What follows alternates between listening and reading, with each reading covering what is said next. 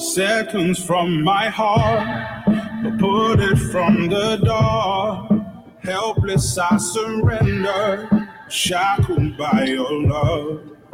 Holding me like this, poison on your lips. Only when it's over, the silence hits so hard. Cause it was almost love, it was almost love. It was almost love, it was almost love. When I heard that sound,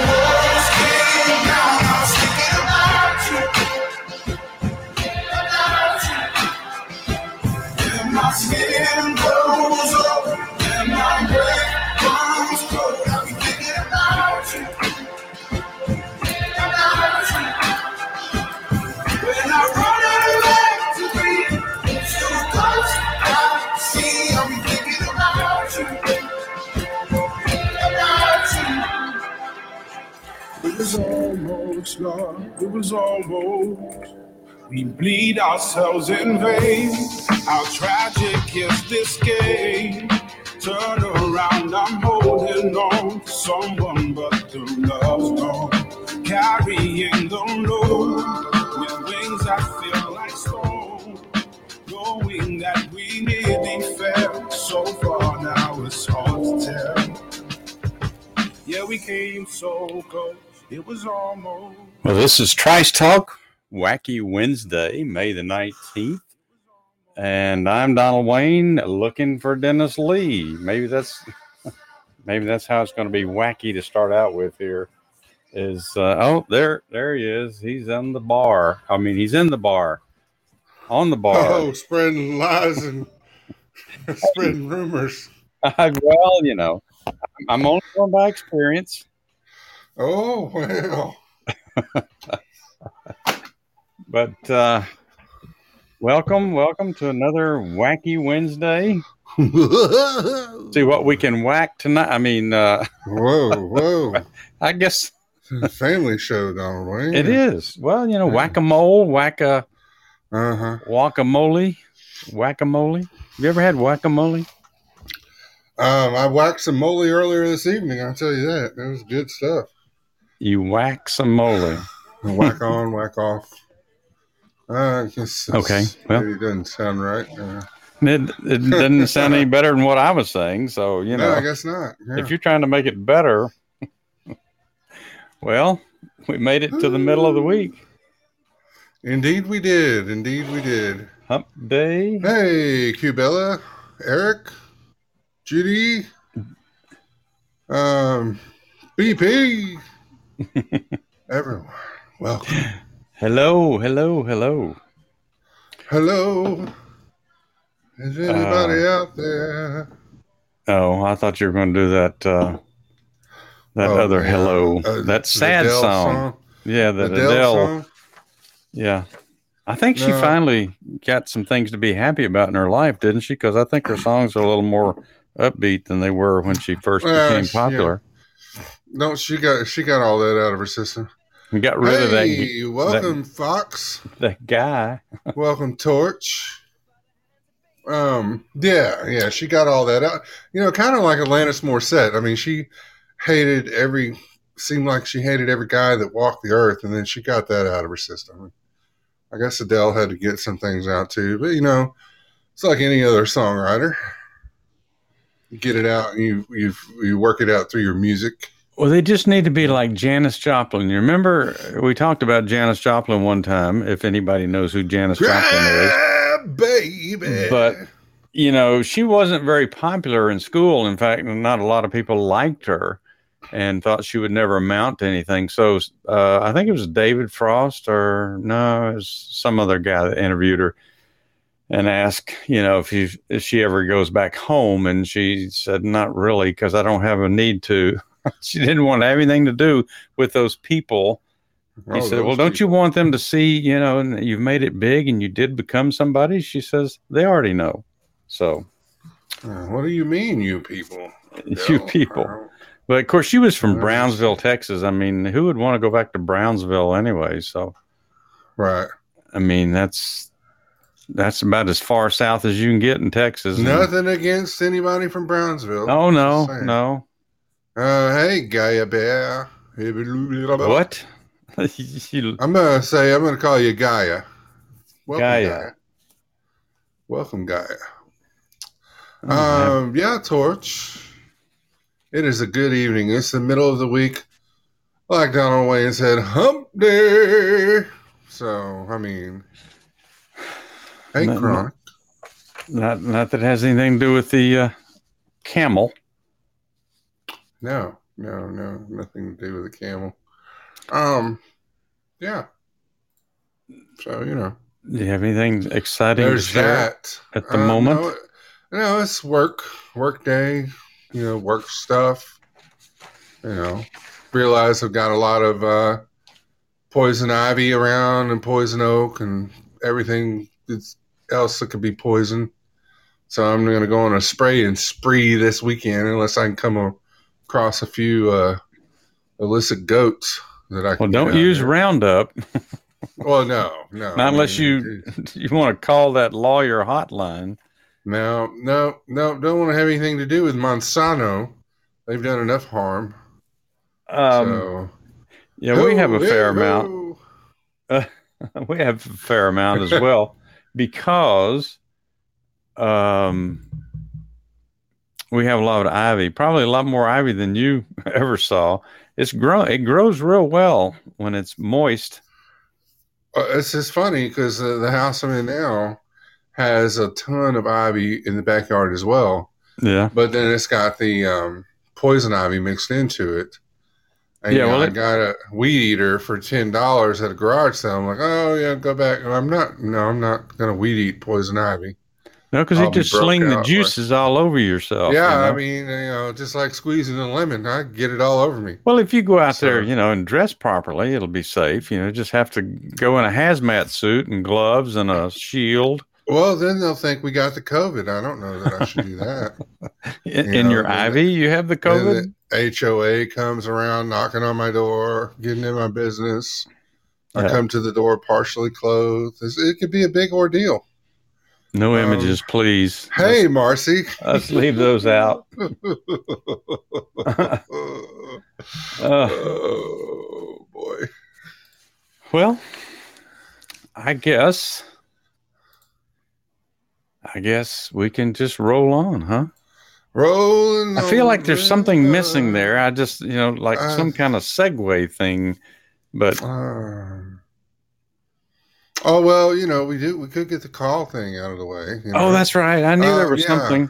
Yeah. Thank you. Um, for- and, and be and be sure. Well, oh yeah, there's something at the end of the show.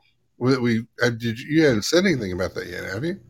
oh no, I was too busy talking Okay. about you being at the oh, bar. showing up late. Um, so yeah, there is a big announcement at the end of this show. So make sure that you hang all the way through. Um, you'll want to hear it, and uh, also call policy. It is um, policy of Trice Talk that if you'd like to call in, make sure you put in the chat what you'd like to talk about, so we don't have a verbal streaker. That's what we've labeled them, and um, then we'll uh, you'll get approximately three minutes to chit chat back and forth with everyone on the line, and then we'll have to get you gently back down into the chat so we can move forward. And that is the policy for Collins at Trice Talk. Thank you so much. um, yeah, come up with right, that? Popsky. What? Yeah, you know, uh, well, you know, when somebody's peeing in the toilet, you know, and a strong stream at that, and saying MF this and MF that, you know, that's that's kind of That was probably one of our much. uh, one of our early Earlier exciting episodes. shows uh, where just had no Yeah. idea where that was going, and I think that was the night Yeah. I couldn't actually do anything about it. That's was right. Damn kidney stones. I mean, they hurt. Oh well, we didn't hear him screaming. No, Uh, he didn't scream. Uh, if he passed one, well, he's tougher than I think. Um, yeah, you can still be a physical streaker BP because we can't see that on Yeah, here. we won't be able to see it. Uh, that'll Unless just you- be the pictures you send Donald Wayne. You, you film it and send it in, then you know, Oh, then it boy. becomes another issue. yeah, well, yeah, we'll have to send it down to the editing room to uh, let everybody gather around. And, We'll post it on somebody else's site. yeah, Use- well, that's right. okay. Uh, hey, All right. AJFJ96, welcome. Hey, you did pretty good with that one. Uh, I know that wasn't too bad. It's the ones. AJFJ. It's the ones that are really long that you know take me take me for a loop. But yeah, welcome to the show. We we enjoy having first time listeners. Um, but yeah, a good day and all. It is. Yes, of course. We got up. Yeah, any day that you get up out of bed is Right. a good day. That's it. Well, unless it's one of those days you can just lay there and watch movies, you know, old movies in bed and have breakfast delivered. Breakfast delivered. Like um Uber's starting to bring it to the bed now, are they? Ah, well, yeah, put the special message in there, like leaving it at the porch. Uh, just come on in. The door's unlocked, and I'm, you know, bring it right up beside my bed. I like it on the left side, if you don't mind. Um, Yeah. Hey, Jess Duck, welcome. hey, Jess, I imagine uh, that could get a little bit risky. A little bit. Um, oh, waffles and sausage on five, please. I Um, the, actually the only time I've well, I've I've only been taking Uber twice. One was several years ago. I think we were meeting you over at that pool hall place one time. Uh, I think it was you, at least best of my memory. And Oh, then wow. uh, a, a few months ago, and uh, that person, I guess they must have been warned not to talk to the people they pick up because uh-huh. she never said one word other than "Where are you going?" Or I guess we Oh. already we may have already covered that, but yeah, it's Welcome, Crimson. Not not a word. Hey, Crimson. Um, Torch, that's a possibility. Torch said, uh, brought up a possible topic of discussion as vaccinations. Um, you know, they have a vaccination lottery going on in one state. It's New York, isn't it? Or is it- is it New York? I didn't know they had that much money. Or was Um, it Wisconsin, Michigan, or somebody I like think it was like Wisconsin or somebody like that. I thought Uh, yeah, dollar, Cuomo. dollar dollars. I thought Cuomo was doing something else. I thought hey, he was Adrian giving stuff B, away. welcome. Um, yeah, I don't know. Well, Cuomo Cuomo's giving stuff away, but um, I oh, think Jess says it's are coming for Ohio, so maybe several of them are giving stuff away. I, No, no, she's right. It is Ohio. That's right. Yeah, because um, I was thinking of Robert when they said that, but I'm like, oh no, it's a couple states off there, or, or one or two at least. yeah, we Um, never accused him of living in Ohio. It's always no Idaho. Idaho or yeah, love those potatoes. Uh, we haven't heard from Robert lately, so uh, yeah, No. maybe that night that he tried to call in, that we weren't sure that it was him. Oh, Jill. Okay, I got you. Um, yeah, um, yeah, we yeah, we haven't heard from him or his brother in a while. So, um, I think that he was taking time off because of all the stupid trolls that were coming off, you know, through here. That's what we need to do, Donald Wayne. We need to create a live streaming platform that is troll free. Troll free. Well, I say. actually, we haven't had a problem with trolls in a few weeks. Have you noticed that? No, well now now they will just come We streaming, streaking through the door. Maybe Um, maybe we're not raiding trolls anymore. The trolls have abandoned us. Oh, we're not troll worthy, are we? Well, I don't know So exactly how to take that. Um, uh, need to check and see if anybody else is having that problem, or maybe they're well, maybe they're on said- a hiatus. Just said they had him on slightly last night. Uh oh. Well, I don't know. I guess uh, we don't rate trolls anymore. Oh well. All right. I'm not going to get too broken up about it. So No, it, there's other things that we can worry about, right? yeah, indeed. All right. So the first thing I want to talk about tonight, did you know that you can make rubber from dandelions? No, I did not. I was talking to somebody uh, earlier this week about. Oh, I think it was a missus about making dandelion tea. I did not know that you can make rubber out of them, though.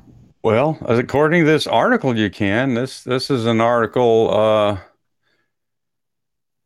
it says it's on the Good News Network. So, uh, first time I've seen this little little uh, network, but they have a story here. It says rubber rubber made from dandelions is making tires more sustainable, and it's truly a wondrous plant. So, I guess you can make tea, and you can make rubber for your tires. Well, somebody uh, was it? Eric was just saying something about latex. Um, hmm, I I don't know. yeah. Well, let me see what these little folks say about that. Um, as companies continue to search for more environmentally regenerative materials to use in manufacturing, the tire industry is beginning to revisit old Soviet method of rubber cultivation using a plant that is considered a pesky weed in the West, and that's dandelions. A major tire company in Germany has partnered with the University of Aachen, I guess it's Aachen, Oh, to, bless pro- you.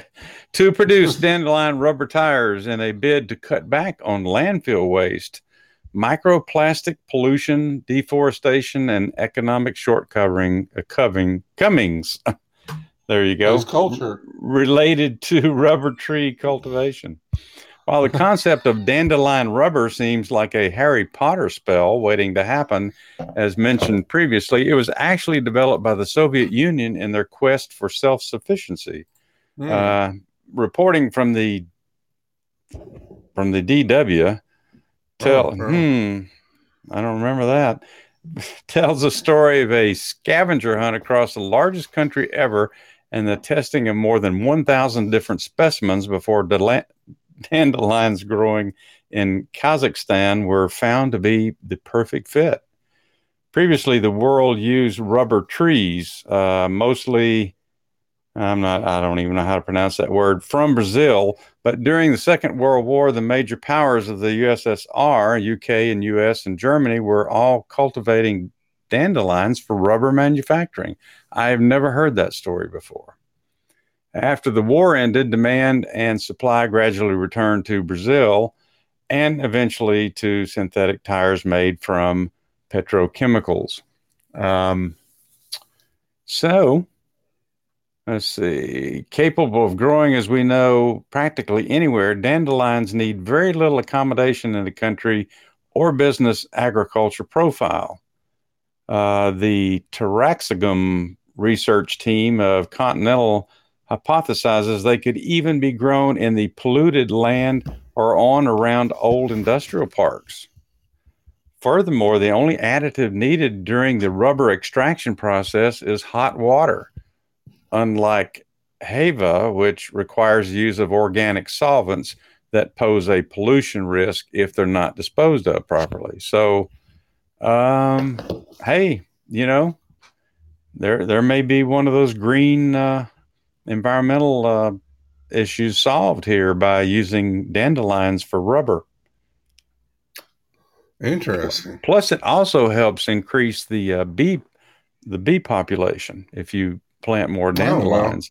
They'll just go nuts over all the extra Oh, dandelions. you know, and I just thought they were weeds.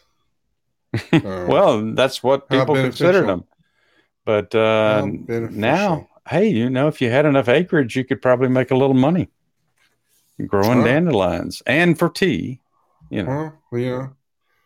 Uh, nothing like a dandelion farmer. Um, you got some extra. Stuck has got some extra if anybody needs any. oh, do you? Um, It yeah. probably takes a few acres to make some rubber for tires, but uh, it's a start. yeah, yeah. There you go. Um, well, you know, um, how about the the uh, and the how will the intelligence community UFO report deal with the true unknowns. I wish I had the X Files music right this second, but the uh, Washington Examiner, Tom Rogan, says that uh, the reports that say that something hasn't happened are always interesting to me because, as we know, there are known knowns. There are things we know we know. We also know there are known unknowns. That is to say, we know there are some things we do not know. Do you know? But there are also unknown unknowns. The ones we don't know, we don't know. What? Can you dig? Did you write that? I think he's got glaucoma. Um, so this is that was that was actually by the uh, Defense Secretary Donald Rumsfeld back in February 2002, and Oh. that's about par for the course with him. Well, that's Um, why. Yeah. Um, in, in June, the Office of the Director of National Intelligence is scheduled to provide an intelligence community report to Congress on unidentified flying objects, or what the Pentagon refers to as unidentified aerial phenomena. Phenomena. Phenomena. You can't say that word without singing that song. I dare you to try. Well, you um, can't, but uh, obviously. Yeah, I, I, well, you know, um, yeah, right, BP. Uh, this report matters, the writer says. Credible military witnesses and radar data suggest that UFOs may have been flying around in U.S. airspace since or even prior to the Second World War. The vast majority of UFOs are weather or astrological phenomena. Ouch. Misidentified airframes or the products of defective witness reports, i.e., they were high. But some UFOs are true unknowns. That is to say, objects which have evaded uh, exhaustive attempts at identification. Those UFOs are the subject on which the Senate Select Committee of, on Intelligence, led by then Chairman Marco Rubio, sought answers when it requested this intelligence community report back in 2020. What can we expect? What should we expect? Well, much of the report's content is likely to fall within a classified annex held there to protect the sources and methods of U.S. intelligence gathering efforts, like, uh, you know, beating aliens, I guess. I'm not sure. What is something's ringing? You have a gray in your room, Donald Wayne. Uh, what? Don't let them touch you. There'll be no probings on my watch.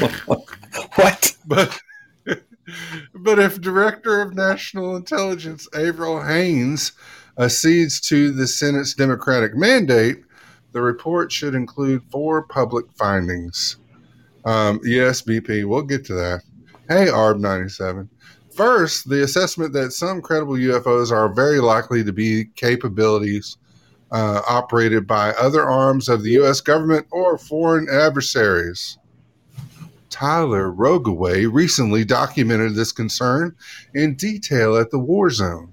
A standout consideration here is the possibility that China and Russia are using U.S., Canada, or Central American based civilian aircraft and civilian freighters as launch platforms for balloon or drone based air operations in U.S. military training areas. Well, this will not stand. Um, such tactics might feasibly evade U.S. military sensors designed to detect foreign military submarines and aircraft, for example. But balloons would appear to offer a particularly cheap and deniable means of signal and electronic intelligence collections against U.S. military assets. I mean, and it goes on and on. So I'm not going to read the whole thing because it goes on forever. Um, but, you know, indeed, that intelligence community's first responsibility is to gather and corroborate information that can be used to inform the nation's national security leadership. As directed by Congress, with this report, Director Haines, um, yeah, like the underwear, and the intelligence community have an obligation to provide people with the best assessment of the available information. The possibility that something extraordinary is occurring is no longer a legitimate excuse for deflection. Release the report. My gosh. Oh. Yeah, it's coming. They keep building it up. And they're building it up and building it up. I hope it's something really significant that comes out. Um, because I mean this buildup is just almost just ridiculous.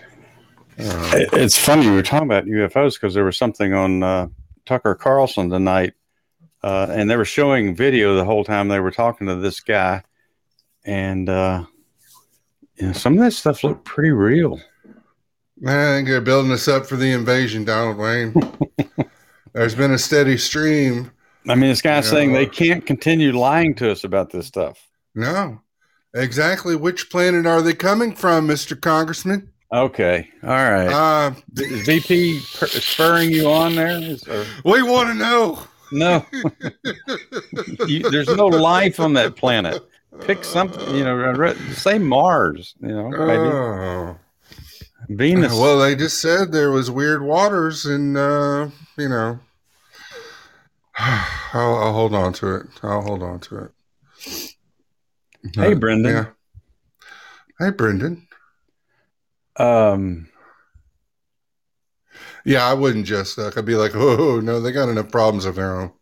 Um, we got we got about thirty miles left in the tank. Let's let's keep going. So, what? hey, host, welcome. Okay, Um, you waiting on me? Oh, Brendan wants Oh. to call in. Did he? Whoops! Uh, boy, that thing goes by so quick. What? Oh, the strip. The strip. I mean, The it's strip. it's now it's a ticker tape. so. uh, Brendan, what you want to what you want to chat about there, Brendan? Brendan may not have been here in the beginning for the call policy. Put down the chat what you'd like to speak about, so we can get you up in the bubble. Yeah, put it in the chat, and and after I do this this little story, we'll see where we're at. Uh, but yeah, it, it it goes so quick now. I mean, it's not up there five seconds before it disappears. Oh, I Um, think Brendan had had a, a butt bubble, a butt a butt touch. Ah, okay, all right. Oh, Cubella's raising. We got a hand raising up. You Oh. have something to say, Cubella, from the U. does that does that mean Uh, she wants to uh, talk? I don't know, or the stop in the. Oh, name or yeah, of- it's- yeah. Oh, she wants to talk. Oh, okay. no, not stop. Oh, I'm so confused. Talk, yes. Uh, all right. Um. go ahead, Donald Wayne. Uh.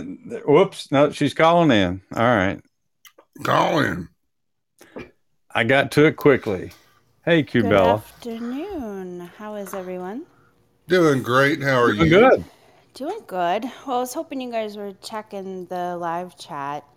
Um, I had made a couple comments about um, holographic alien ships in the skies to force non-believers into tunnels before the CMP the CME hits.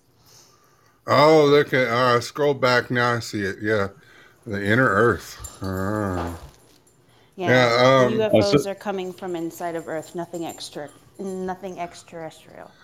Well, Well, there's I- been a lot of talk about that too. About they found a new layer to the core, and there's about the hollow Earth and uh, and Yeah. that theory. You know, so there's a lot of talk about that. A lot of grumblings Yeah, about that. that came up in, in our conversation tonight uh, at What dinner about- time.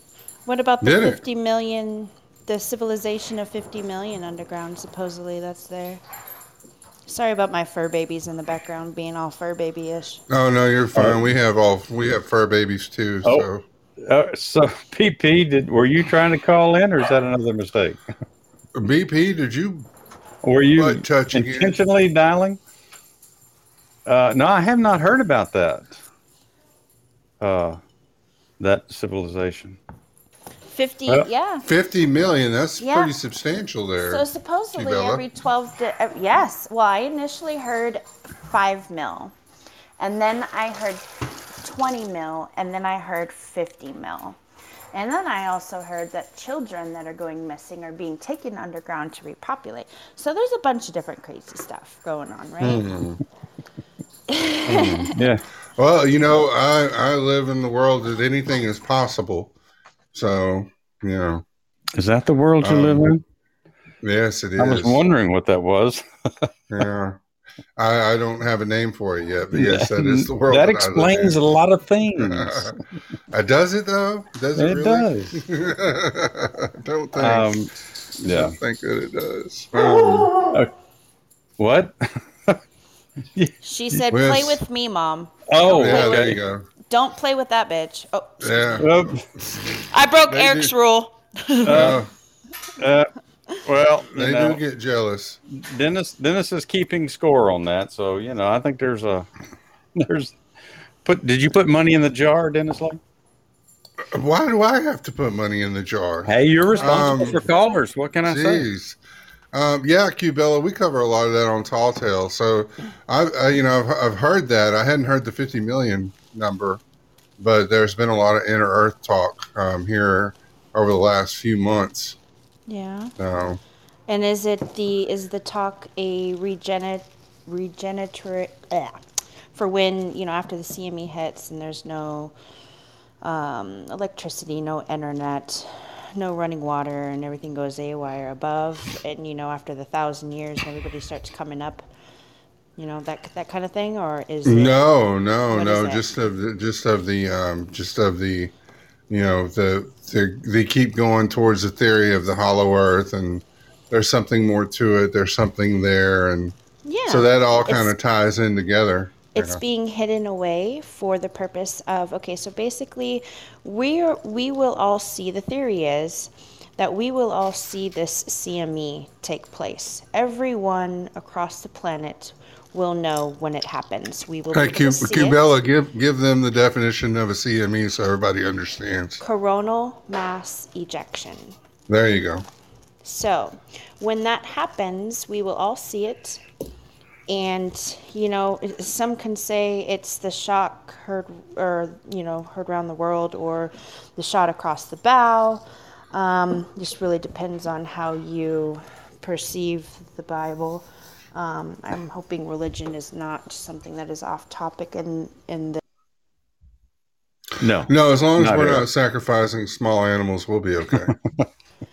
Yeah. being no. a fur mom. I'm, uh, there you go. good? Well, then we don't have to worry about that. Um, yeah, the, the you know, there's been a lot more. There's been a lot of increased activity, a lot of increased solar activity. yes. Um, they just recorded one of the largest um, ma- They're going to uh, mass continue to get ejections uh, here here in the past what three weeks to a month ago or something like that. Just hadn't been aimed. You know, a lot of these haven't been aimed in our direction, so we've been spared. right. Um, So it, it- they're going to get larger. now, now what's basically going to happen is we're going to have a light show. It's it's going to be um, people are going to be basically standing outside, um, looking at a sun that they've never seen before because it's going to be dulled. They'll actually be able to look at it, and it's going to be amazing. Um, you know, men can fall to their knees in disbelief. That may not be applicable to some, to others, it fits very well. And Well, that's interesting because you did have you did also um, probably hear about the report that uh, uh, what's his name uh, was working on um, or, or wanted to test it to where they could actually dim the sunlight on Earth. Mm-hmm. Yeah, did you hear that? And they finally told Bill Gates, "Oh no, we're going to have to hold off on that no, on that dimming means, the they, lights." that means they probably figured it out. Yeah, exactly. So- That's what I'm saying. It all kind Yeah. of ties together. They figured it out. So what's Yeah. going to happen is we're going to have this light show. We're going to look at the sun, and the clock starts ticking. Okay. So once we see what, sorry, I'm cutting zucchini. Um, once we see that happening, we are basically on the clock 18 to 19 hours, and the vaccination, in my opinion, is now I have my 61 year old mother sitting in front of me.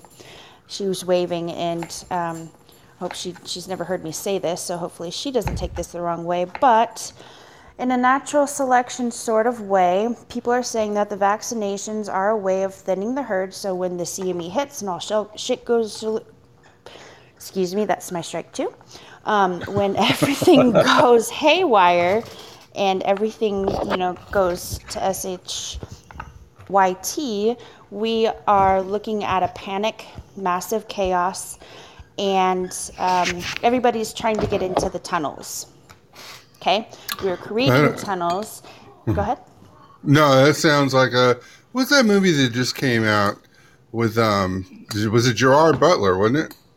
Um, Greenfield or I haven't seen it. If it's I saw a movie like that. Uh, yeah, but it was a it was a uh, a meteor or a comet. It was a comet that was coming, So and sure they had to go the to sun? the tunnels. Are you sure it wasn't No, the sun no. expanding?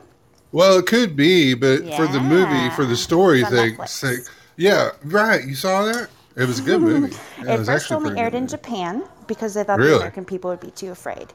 Yeah. Well, I- yeah, I mean, uh, we just came off of 2020, and everybody's like, "Oh no, 2020 is going to be so much better." I was like, "Well, this is kind of like a, you know, an appetizer." So let's.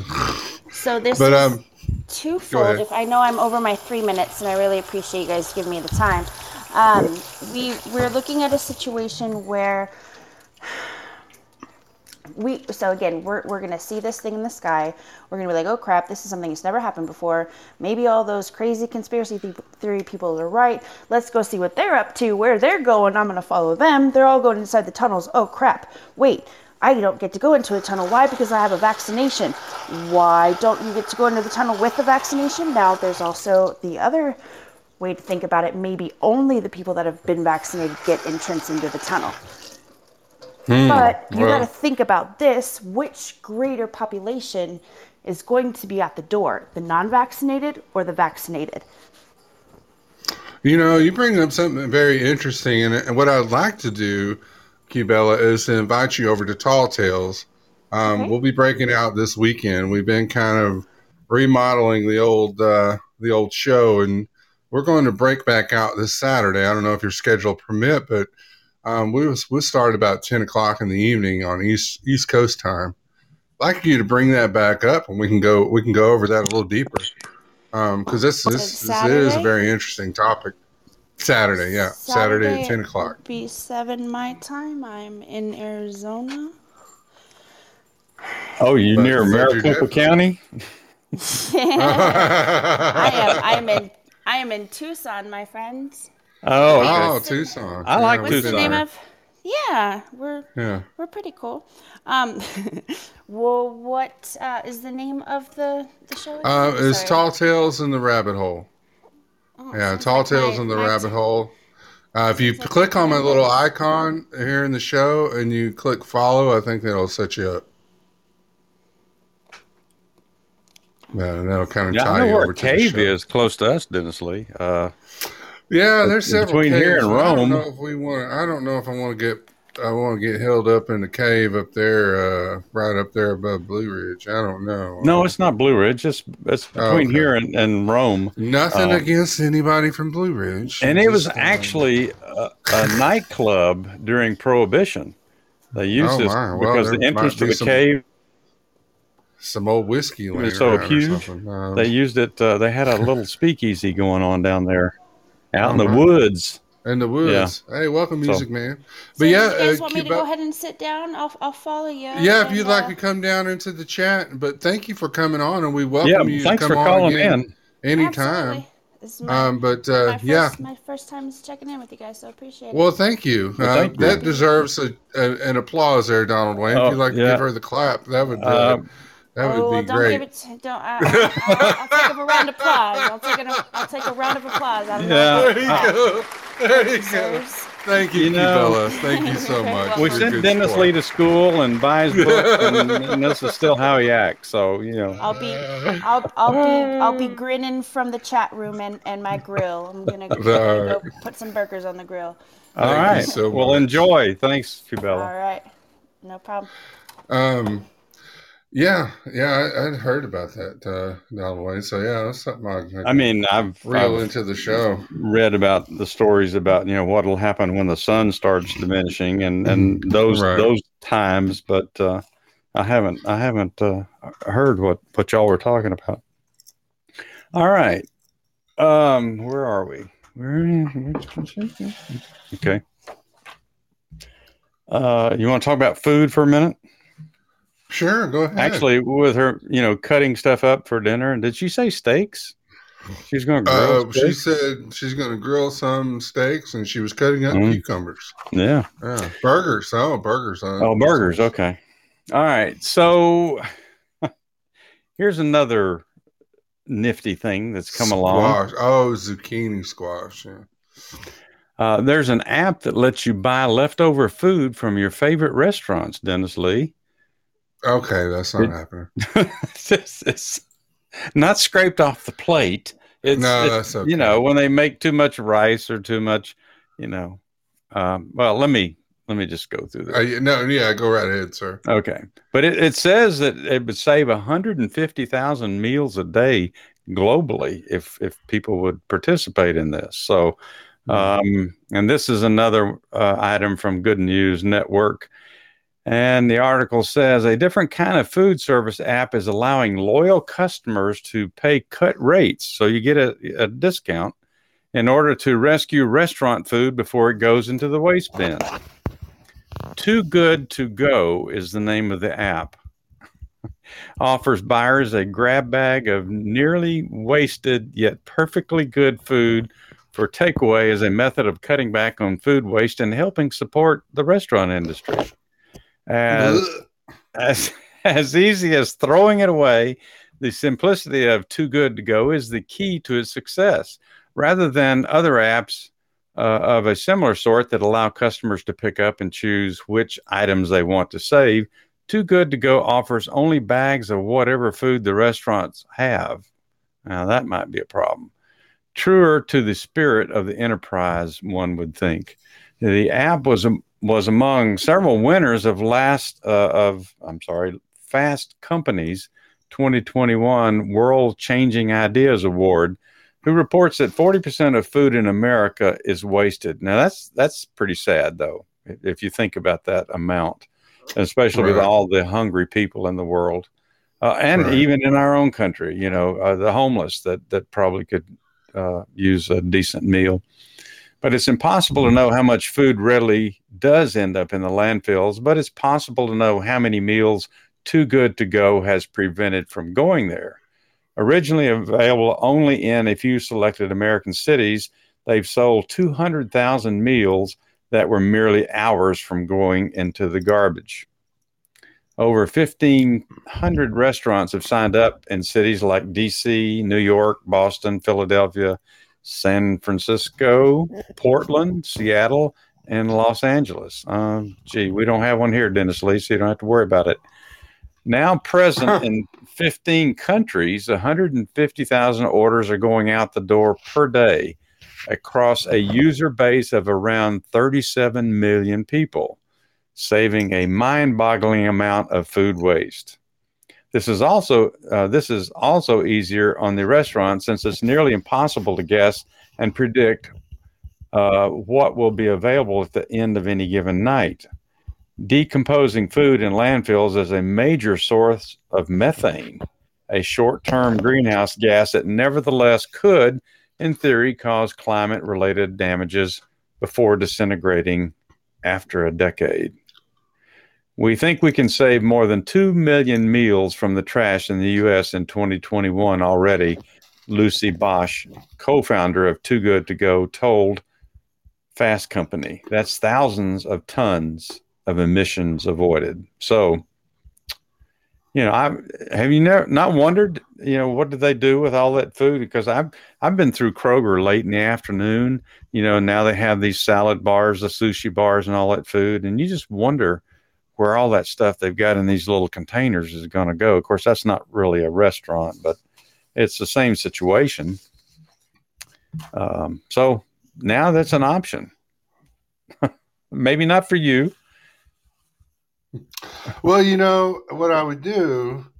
Um, I would send it to other people, but I know me and you know myself that um, I would order it and have good intentions of eating it, and you know it would probably end up in the trash because I just couldn't bear it. So I would probably be more apt to buy it and send it to somebody else. You know, not that I would be trying to do it to to kill them or something. It's I just I just Well- couldn't I just couldn't I just couldn't do it. Okay, You know, so you I send somebody something over- that that you wouldn't eat yourself. Is that what you're saying? Well, you know that they would be like, look, you know, I I, I like to do that. Do you?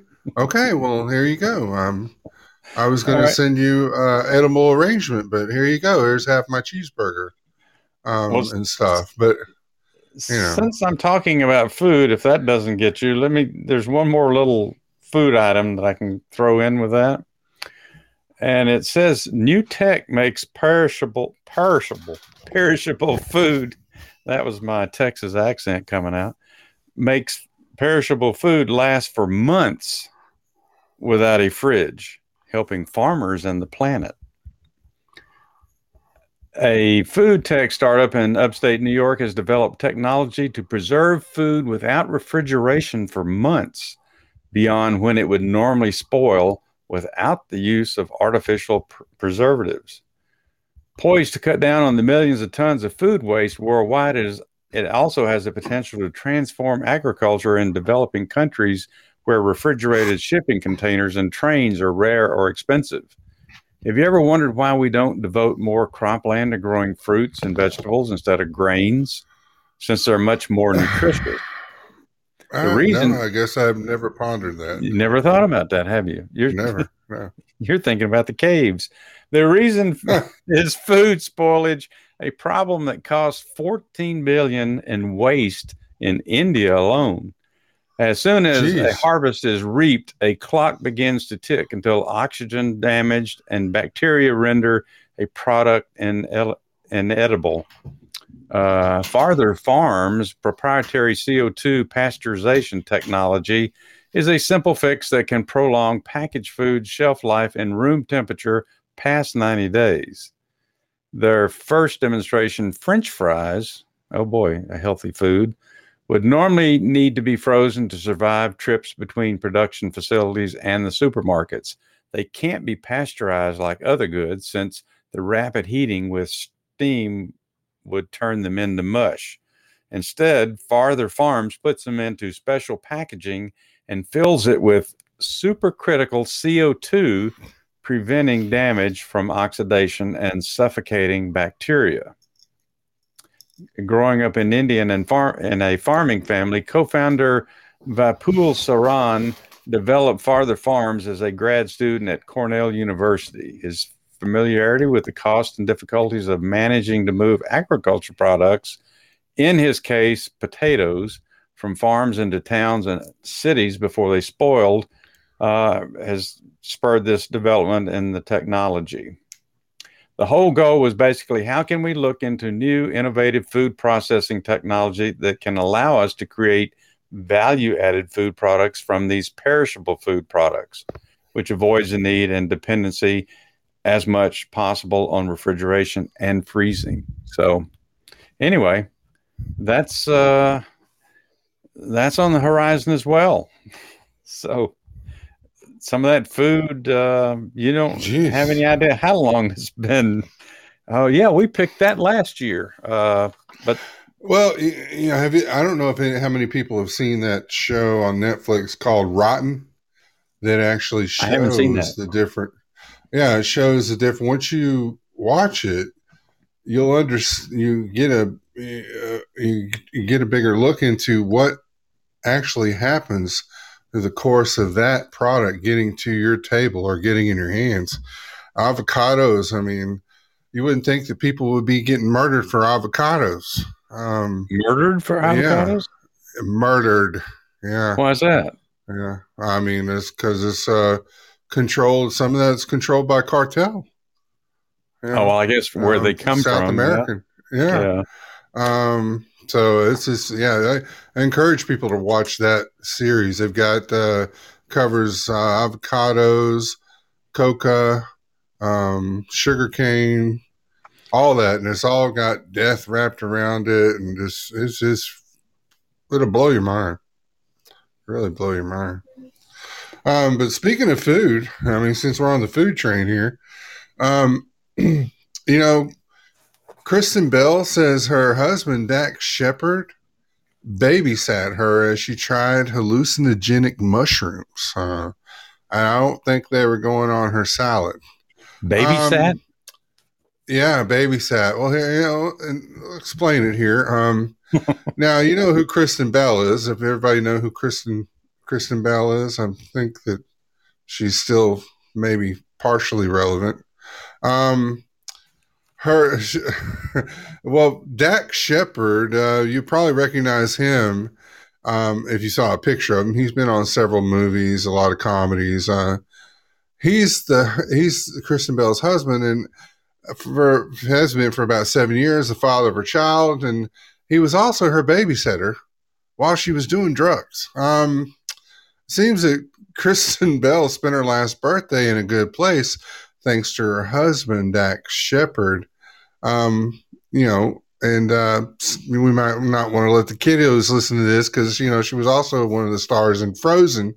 Uh, revealed that the she experimented with psychedelic mushrooms last year to try to help with her depression and, and anxiety, and she shared her experience on Sean Hayes' podcast, uh, Hippo Hypochondriactor, on May twelfth. Um, and uh, she said that she read Michael Pollan's book, How to Change Your Mind, explaining he really goes into detail about his underground academic community that has continued to study the effects of LSD and psilocybin, um, say, yeah, psilocybin on what they call healthy normals. Um, you know, I think we talked about it a few shows ago that uh, psilocybin was becoming legal in, I think, Washington and definitely California. Yeah. Um, Bell noted there are aspects to those who to particular drugs that the places you can go in your brain are much deeper and more healing than anything else. She then became really interested in doing mushrooms to feel what kind of doors open and have a trip that was my own. Um, and I can just see her tripping on mushrooms, you know, um, singing the different songs in the Frozen movie. Maybe that's uh, uh, that's a little too much. It's Yeah. a little. Um, um, fortunately for her, she's married. Right, right. Um, fortunately for her, she's married to the right guy for the job. He says, "I'm very lucky to be married," or she says, "I'm very lucky to be married to an ex-drug addict." Bell joked of Shepard. Not only did he know where to get the mushrooms, he got that really nice quality organic set and setting, beautiful mushrooms, and then he um babysat me. I, you know, I don't know if that's good for her to um, lay that on him to go get them, being that he is a recovered drug addict. But uh, hey, you know, whatever. Um, she recalled the conversation she had with the father of her two daughters, during which she laid out her instructions for the occasion. Um, I said, I really would like to experience this, and I don't want to, I'm not going to party with it, but I want to know what this feels like. And I want to talk while I'm doing it. Ah. And I want you to talk to me. And he took me on a walk around the neighborhood, and it was so lovely. The actress, 40, shared.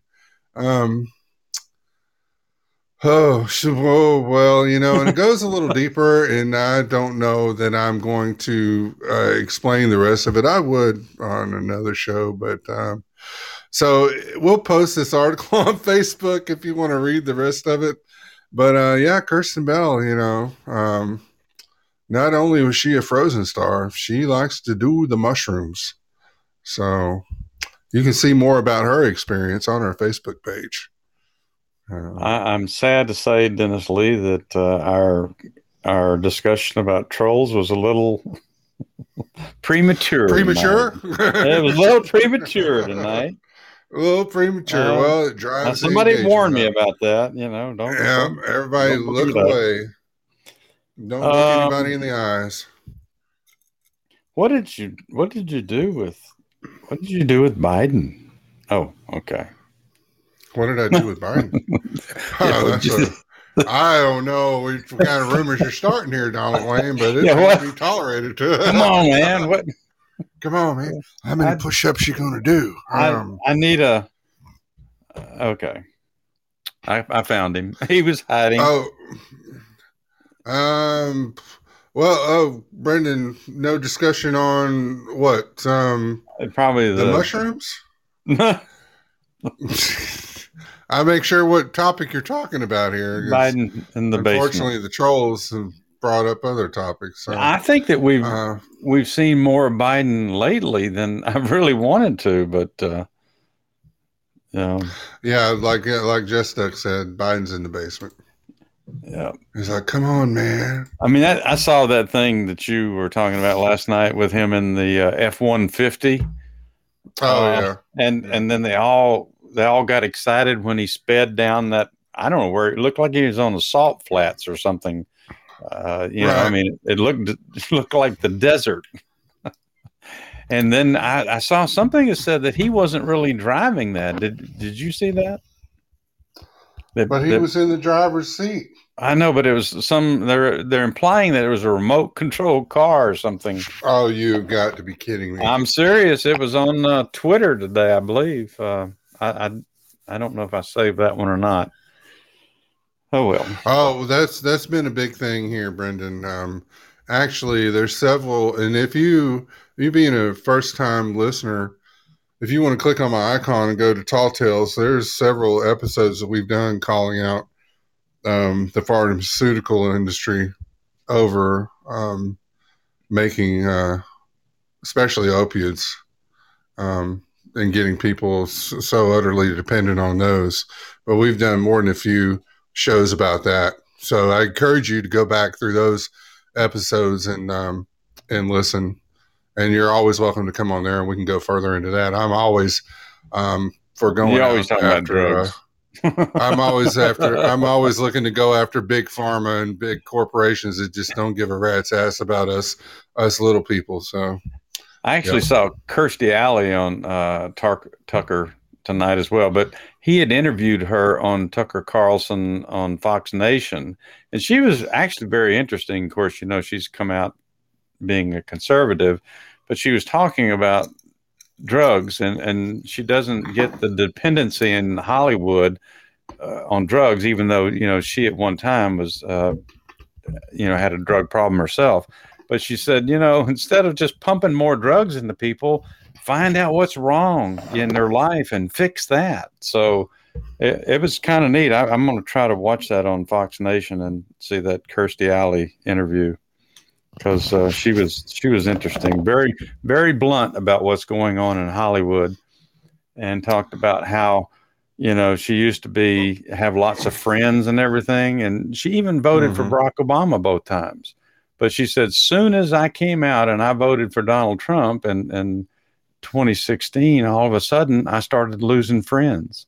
all those people that she says I'm the same person that they liked before, except I voted for somebody they didn't want me to vote for. So, but anyway, she was talking about drug addiction, and since you brought up pharmaceuticals, and so I think it's probably a pretty good, um, pretty Yeah. good uh, interview. a lot of hypocrisy in Hollywood for sure. Yeah, to say the least. All right, so I got a, a little uh, little Joe Biden segment here. No, it's not really Joe Biden, you know, but he leads us into it. Come on, man. Well, he tries to lead us into it. Mm, Come on, come on, man. Come on, man. Come on, man. Used to convey everything from sarcasm. My heart breaks. Come on. Well, that wasn't the right come on, man. that was somebody interview. Okay. Well, anyway, to heck with that. Um, this story is it's, it's it's an old one, but I was I was looking for some goofy stuff, some goofy things that people would do, and there was a prankster that put his head in a microwave oven in England, and they filled it full of cement around his head. Did uh, what, Brendan? it- Brendan, is this going on over there? We're gonna have to have Right. it. No, it's in England. I thought he was. Aren't you in Canada? I thought Brendan was in Canada. No. Oh my goodness. I'm sorry, Brendan. We didn't mean to insult you. Oh, Um, Donald Wayne didn't read. I yeah, Seriously? I got you. I'm sorry. See, I'm sorry. No, he's from the UK, Donald Wayne. Oh, okay. Well, then maybe Uh. you heard about that story. It says, I mean, it's several years old, but it's prankster cements head in microwave oven. Uh, it's uh, let's see. I don't know if I even got the source here. I probably forgot to get that, but it says Yeah, maybe you'll know the town if I pronounce it properly. Says firefighters in Wolverhampton, England, say they're they were seriously unimpressed after five of them had to spend an hour dealing with a case of uh, someone cementing their head inside a microwave oven.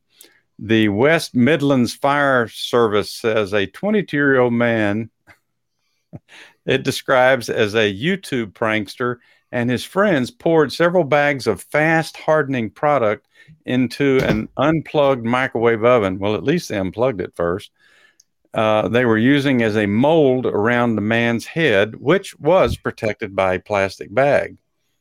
Firefighters say that by the time they were called, the man's friends had been trying to free him for over 90 minutes and had given him an air tube to help him breathe. Um, the firefighters had to call a technical rescue team to help free the man, which involved taking apart the microwave oven and very carefully removing the cement from around his head using a screwdriver. It Must not have been very hard cement. As funny as this sounds, this young man could have quite easily have suffocated or have been seriously injured uh, with the screwdriver all of the group involved were very apologetic, but this was clearly a call out of which might have prevented us from um, actually answering a call that could have been a genuine emergency somewhere else. So I just found that hard to believe. Somebody, number one, would stick their head in the microwave oven, or two, that they would um, actually pour cement in it. So but uh, if you know where Wolverhampton, England is, Brendon, well, actually, Brendon said he's from there. are you really? there It now, wasn't you, yeah. Brendon, that did this. he's not Well, going to claim it. He's not going to claim it, Donald Wayne. Uh, it, it, like I said, it was several years ago, but it was the only goofy thing that I could find on there. But uh, and then his friends wait ninety minutes, an hour and a half before they call someone to help. Uh, I guess they at least had the forethought to stick a straw in his mouth before they put the concrete in there. I mean, I don't know what they thought they were going to do with that. So, um, and post it on YouTube. Yeah, look at this idiot. All right, Dennis Lee. That's the only stupid person I can talk about. Oh. On come on, man. Come on. How many push ups you want to do? Donald? Yeah, that, that was the one I was looking for. Oh, that, that gets me every time. Oh, well, did you miss that? Careful, you idiot. I said across her nose, not up it. Sorry, sir. Doing my best. Who made that man a gunner? I did, sir. He's my cousin. Who is he? He's an asshole, sir. I know that. What's his name? That is his name, sir. Asshole. Major asshole. And his cousin? He's an asshole, too, sir. Gunner's mate, first class, Philip Asshole. How many assholes we got on this ship, anyhow? Well, at least everybody identified themselves. Um, You got one. I don't know what it is. we got a, you know, there's a woman that was shocked to find a rattlesnake in her shoe, and I want you to try and guess where she is from. Uh, uh, Rattlesnake in her shoe. rattlesnake in her shoe. Uh, Yeah. Hey, bingo! We have a winner. Oh, Give all yourself a clap, Donald Wayne. All right. Just go Well, ahead. Since I'm Uh, give, passing that out giving tonight. yourself. Um, uh, it's officially snake season in the U.S., and one woman in Texas found that out the hard way. Cassandra Oath, a resident of Green Tree, Midland, Texas, was spending her Saturday with her husband and two kids and doing some gardening. Ah, yes, reported local news, Your Basin. That's when she discovered something slithery had found itself a comfortable spot inside her shoe. I picked up my muddy work tennis shoes, one in each hand, walked about 10 feet over to the planter, shook them four or five times, threw them down onto the pavement, and that's when I saw the snake in the right shoe. Um, getting the snake out was the hard part of the shoe, that is. Uh, so I did the only thing I could. Her husband, Larry, said, told your base, I whacked it a few times. and it was stunned so I could get the shoe and shake it out on the ground. Then he killed the reptile. Oh, come on, Larry, which appeared to be a ra- a baby rattlesnake. Well, that's different. Um, Oath, however, is now concerned about other snakes that might find her gardening appealing. Uh, my goodness. Worrying about her one year old and five year old children, Cassandra told your basin it was the question of how many more of them are in our garage, and we need to get rid of everything that is obstructing the floor. I guess they're planning on moving out. Um, Larry told your basin that they're going to t- talk to their five year old boy about the incident while keeping an extra close eye on him. And our one year old, well, you know, we're going to have to watch like a hawk for the next couple of years. Well, that goes without saying. They pick that snake up and put it in his mouth. Um, the authorities generally ask people to familiarize themselves with snakes. I mean, they, you know, like get to know your snake day, I guess, in the neighborhood, um, in areas they plan to spend time in before venturing out, as per the U.S. Department of Agriculture. Um, but in Oath's case, the snake made its way onto her own property, so the snake was in violation. Um, I'm extremely grateful I got to learn the lesson and relearned what I should have known, and it wasn't my children. Uh, Cassandra told your base, and I'm glad that that's the way it worked out. Um, snakes are cold blooded. Oh yeah, man, they're cold blooded. Um, explains the USDA Forest Service webpage. Um, you know, thanks for letting us know. Um, it appears that shoe was probably a better candidate for the snake to stay cool rather than languishing in the open Texas heat. It do get a little hot out there. Um, Texas do? is home. It do. Uh, Texas is home to six kinds of rattlesnakes, according to the Texas Parks and Wildlife. The majority of which are found in the western third or extreme west of the state, where Midland is located.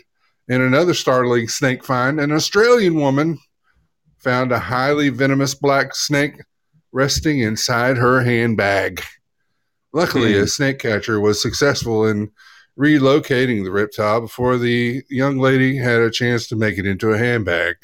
So, yeah, um, you got to watch what's in your shoe. I mean, really. Um, so go from that to uh, spicy food since we're on the food train. Um, And, um, you know, well, uh, I say spicy food. There was a mom who accused a neighbor of force feeding her son spicy ethnic food. Force feeding? I, yeah, I don't know why she had to throw ethnic in there. I mean, spicy food would have been enough, but you know, hey, whatever. Um, a woman has shared how her neighbor accused her of force feeding her child ethnic food while babysitting the little boy. And there's a big tick picture of a tortilla. Um, posting to Reddit, the woman explained that she asked uh, was asked to look after Ben by his single mother that she called Linda for the purpose of anonymity. Um, when the time came for the seven year old to arrive, the poster, who goes by the name uh, Pieces, explained she dropped off her kid. She gave me his lunch, vegetable sandwich, and orange juice, and told me not to give him any candies, that he is allergic to almonds. Okay, well, that's fairly good instructions there. Make sure Yeah. not to spill any water on him uh, because you know he may turn into a gremlin. However, when he, she began making lunch for herself of roti and brinjal sabzi, a type of eggplant curry, Ben wanted to try it too. Hey, it's got no almonds in it. What could be the harm? She revealed he ended up loving it and ate two rotis. I almost thought it said rotis. I mean, Two roadies? yeah, two rotis. Is that Uh, like hope on a, a traveling band? Um, yeah, pronounce uh, R O T I S. So I'm just going to say Oh. rotis. To Rotus. Um, it, she said, I was happy to see him gulp all that up, but unfortunately, he was full from the Rotus, so he barely ate his sandwich. Shame. Uh, roti, right. uh, ro- roti. Okay, roti. Uh, when evening came, the mother returned to collect her child. Um, but she soon reached. Yeah, I know. I'm here. I have my ticket. I'm here. Uh, but she soon returned, seeming pretty uh, PO'd. Uh, the Reddit post explains she told me that I had no right to force feed her son ethnic food, and God only knows what's in it. She said that she was trying to transition her son into a, vegan lifestyle, and I just sabotaged it from giving him food she has never even heard of. Um, she said, I tried to explaining to her that what he ate is completely vegan friendly and is very healthy at that. And needless to say, yummy. Uh, or else Ben wouldn't have eaten it all by himself. Uh, but she was in no mood to listen. She was saying something about how my food uh, would have been so spicy that it could cause her son to fall sick, and she's worried now.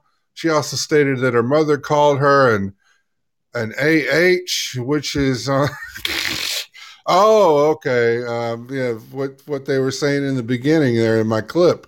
Um, the woman's story has now been liked over fourteen thousand times since it was posted on May 5th, uh, May thirteenth. Many took to the comment sections to reassure her that she wasn't in the wrong. Look, yeah, asshat. Yeah, it could, could be asshat. um, look, the kid liked the food and it didn't have almonds in it or any nuts. I mean, you know, expand the kid's horizon. She didn't say, well, the kid can't eat any roti. Um, uh, one person, sweet, sweetest pal, wrote, his delicate system can handle mayonnaise, salt, and raisins and nothing else. I, you Really? know, if Man. you've got a delicate system, I don't know that you could really handle mayonnaise. Uh, if you've ever looked at the ingredients in there. Um, so some people went so far as to claim that the mother had been acting racist. Um, Oh no. uh, with one one user saying that NTA Linda sounds racist. Um, one other person said not just foreign food, but gasp, it wasn't white people food. Whoa, whoa, whoa! There. Um, recently, a picture of a young girl who appears to have been engulfed by uh, what's in the world? Okay, yeah, um, yeah, okay, but yeah, I mean, look, if you're asking somebody to watch your child, and it doesn't say how well they know each other either. Um, you know, and she should have said she should have noticed that she was in the middle of cooking something, and just said, "Hey, you know, that stuff you're cooking right there, he can't eat any of that either." Um, well, you're supposed to you let know- people know if if your child has any allergies or things that they shouldn't be eating. So Well, and she did, but she didn't say you can't have any rotis or whatever the hell that is. she probably Um, didn't know what it was. I mhm. mean, I don't know that that would pop into my head. Say, don't give that to my child. and one one one last quick one. Um, there was a report of a hangry Florida gator captured after chasing people through a Wendy's parking lot. And this is no lie. Um, uh, even alligators can't resist um, going after some fast food when they're hangry. Wendy's. And on uh, Wendy's on Monday, a gator caused quite a stir outside of one Wendy's in Florida uh, and began to chase pedestrians through the parking lot. And this is actually a, fair, a, a fairly big uh, uh, gator. Um, so, as reported by a local affiliate NBC2, the reptile measured seven feet and three inches and set local authorities on a wild goose chase. Uh, well, actually, a gator chase as it wandered through the parking lot of several businesses in Lehigh Anchor, Acres, Florida. Officials from the Lee County Sheriff Office had some fun while documenting the event on Twitter, writing, He may have just been hangry for a cheeseburger, but he gave many quite the scare. Um, and it's got pictures of the deputies wrangling the gator and, you know, doing what they do to hog tie a gator. The Florida Fish and Wildlife Conservation Commission at the Lehigh Acres Fire Department were on hand to help, um, you know, the rescue division and also joked about the incident on Twitter. Um, it said in other Florida news, we'll be experiencing a slightly de- delayed response time, leaving Lehigh Acres Health and Rehab, they wrote and posted on a video of the gator walking slowly by the parking lot's fence. So, um, so then, yeah, it left Wendy's and then went across to a rehab facility. Uh, I guess it figured if he couldn't get any burgers, you know, what's the next best thing? So, after causing the chaos, it went to the uh, health and rehab on, on Lee Boulevard where it was safely captured. No one got hurt. Um, but he still didn't get that burger. So I'm hoping at least they can get him like a baconator or something and throw that thing in there. It'd probably make a pretty good mascot for uh, Wendy's down there in that area. You know, Hmm. they could uh, tape its mouth and everybody come up there and pet the gator. You know, in the back room if they wanted to. Um, Well, I hope they have his Uh, jaws tied shut. Allegedly. Go ahead, um, Johnny. You can pet him. Lady, that's not your kid. oh boy. Here, let me see if I can take care of this. What I can't leave this thing for a second here. Um jeez. Uh yeah. So, you know, that's uh that was all that was going on in the corner there, just some weirdness. Hey, we'll be here all try the meatloaf if you will. Uh, love it. Okay. Whoa, I hate that sound. That's, I know, isn't that that's awful? horrible. Why do they even include that on there? And it says beep. Did that sound like a beep to you? No, it sounded like beep, something I would smash if it kept going off in the room. Um, that's, All that's right. horrible. So, as a as a Very public horrible. service, Dennis Lee, we're we're going we're going to give people tonight some options of jobs that they may not have thought about. You know, if things Oh, aren't just wow. you know if they haven't gone back to work, you know, or are they just they're they're itching for a change of scenery in the employment field. Um, I found this story on financebuzz.com by Matt Mazuz- Mazulisky. Mazuskli? I don't know. It's Matt, as far as I know. Uh, it's called 15 Super Weird Jobs with Salaries That Are Just as Unusual.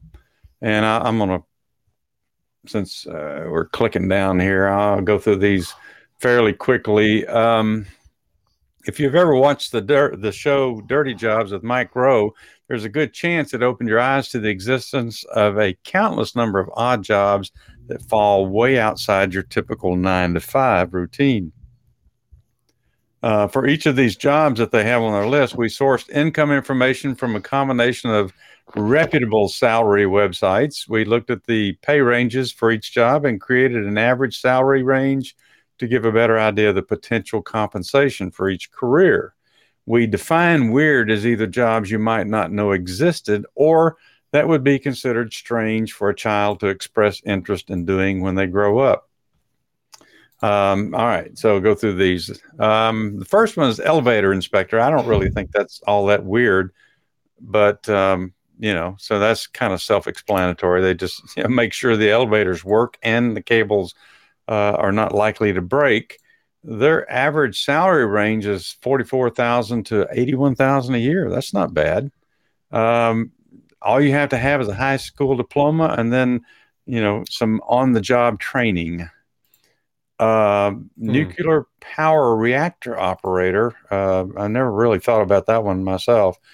And you know, they adjust the control rods, monitor reactors, and respond to abnormalities. Um, one of the qualifications is that you're able to run quickly if instructed to do so. Education, uh, typically a high school diploma and extensive on-the-job training, and pass a an exam, and then you have to take that same exam yearly. And that average salary is sixty thousand to one hundred twenty thousand a year. What kind of exam? Do they, you know, physical exam? Well, well, you know the running part, and then uh, I guess that you know, you know, all about the control rods and the monitor, monitors that. uh, yeah, I mean, if yeah, if Homer Simpson can get that job, I mean, really, Um, i'm I'm probably going to mispronounce this one. I'm going to I'm going to say it, Dennis Lee, and you tell me if you know what it is. A sommelier. You know what a sommelier i beg your is? pardon, sir. I, I sleep just Brendon, fine. Brendon might know. He seems to be very knowledgeable on some of this food stuffs, and uh, but I think it's sommelier. Uh, I could be wrong, but Jess Duck knows what. What is it? What is it? Jess Duck. what is it? Oh, did My I say it right? Jess Duck? Did I pronounce it properly? I, I. Oh, all right. Thank well, you. What, what is it? All right. If, if your passion extends beyond wine drinking, this might be the job for you. You manage purchasing, identifying, and organizing wine collections. Oh. Okay. That's awesome. Well, That's That's not awesome, on here. Duck. That's identifying as well as its proper storage and promotion, education, years of experience in culinary school training with an emphasis on fermented grape drink. Uh, the average salary is 40,000 to 71,000 a year. Oh, okay. Oh. Now this next one, honestly, I, I feel like I'm going to keep this one in mind in case my day job doesn't work out. The next one, it's a bingo manager. a a Now you can get beat up. You, that's a pretty important job. You can you can get rough. I'm, You know, you get roughed up if you don't. I do know that some right. of those people take that stuff seriously, especially at the, right. the VFW and, and places like that where there's elderly playing bingo. But a bingo Right. manager oversees and directs the daily activities of the department, approving jackpots and payouts and ensuring compliance with the federal and state gaming regulations. Education depends on the employer, but you typically need three to five years experience to land a gig as a bingo manager. The average salary, uh, this isn't bad for for calling out numbers 45,000 to 100,000 a year. Um, I guess if you're working in Vegas, you're probably on that upper end scale. All right, this next Hmm. one I never would have thought about either, uh, but you see it in the movies all the time. Uh, if you're watching new movies, nudi- nudies, movies about New York, well, I mean, you know, whatever you're watching. it's, it's, it's the New York City hot dog vendor. No pun intended. Oh my goodness! It was just Would you like a warm bun with that, sir? In the right in the right location, a full time gig can turn a decent profit. Vendors in New York City and prime spots may have to pay over three hundred thousand dollars a year in annual rent to the city. Uh, according to the, to the New York Post, one hot dog vendor ra- raked in up to four hundred dollars each day when business is peaking, and only paid sixty dollars a year for a vendor's license. Um, education, well, you would be running a business, so brushing up on business skills and management uh, would be a good thing. So, um, hey, you know, I don't know if I'd want to do that in New York City right now with all the crime rate and everything they got to deal with, but uh, that doesn't sound like a bad deal, you know, for somebody who uh, likes to flip the dogs. The next one is this one you might like, Dennis Lee. It's an ice cream taster. That's that's a real Oh, yeah. job. Uh, you know, it's they a- get their tongue, they get their actual tongues insured. uh, Do you know that? you know that for a fact. I yes, I've heard. Are you Well, I making mean, that I haven't up? Seen the, I haven't seen the document, but no, they do have their uh, their um, their taste buds or their tongue insured. Well, it's not in my It's like story, somebody- Scott. Yeah, well, it may not be, but I'm it's gonna- like somebody like a like a hand model would insure their hand. Since They I do know, so to their tongue. since I do know you, I will I will take your word for that. Um, an ice cream taster, also known as a taste tester or food scientist, uh, checks to make sure each type of ice cream is up to snuff. Depending on the company, the testers might be involved in also inventing new ice cream flavors. Education most companies look for candidates that at least have a degree in dairy science or food science. So, you know, there's there's a little bit of a, a investment there for you uh, as well as a keen tongue and an insensitivity to brain freeze. Um, the average salary is thirty-five thousand to ninety-seven thousand a year. and since you mentioned Jeez. hand models, The next one is a body part model. Okay, not just specifically hand, but it's Oh, a body body part model. And It's it's it's Oh, on there. my. This is a legitimate thing. It must be Uh, a stunt double. You if you have a nice body part somewhere on you, like hands, according to Oh. Forbes, a top parts model can make around $75,000 a year. You may find yourself doubling for celebrities who who have a less, less than appealing body part of their own. Education, education. There is stiff competition in this field, so you have to have stamina and be able to deal with cramping. no pun intended. Oh. Average salary is one thousand to ten thousand for a day's work. Uh, wait, I'm, wait, wait. I got. I'm gonna What's sign up for that sucker when All we right, close goodness. I didn't out. know. All I have to do is stand here. Just yeah, with with your body parts. oh boy. But they Oh, they can make up to seventy five thousand a year, so they don't have to work very often if you can make ten thousand dollars a day. Well, All yeah, right. ten thousand dollars a day. I mean, that wouldn't take a lot of exposure. Um, Uh, the next one is a genetic counselor.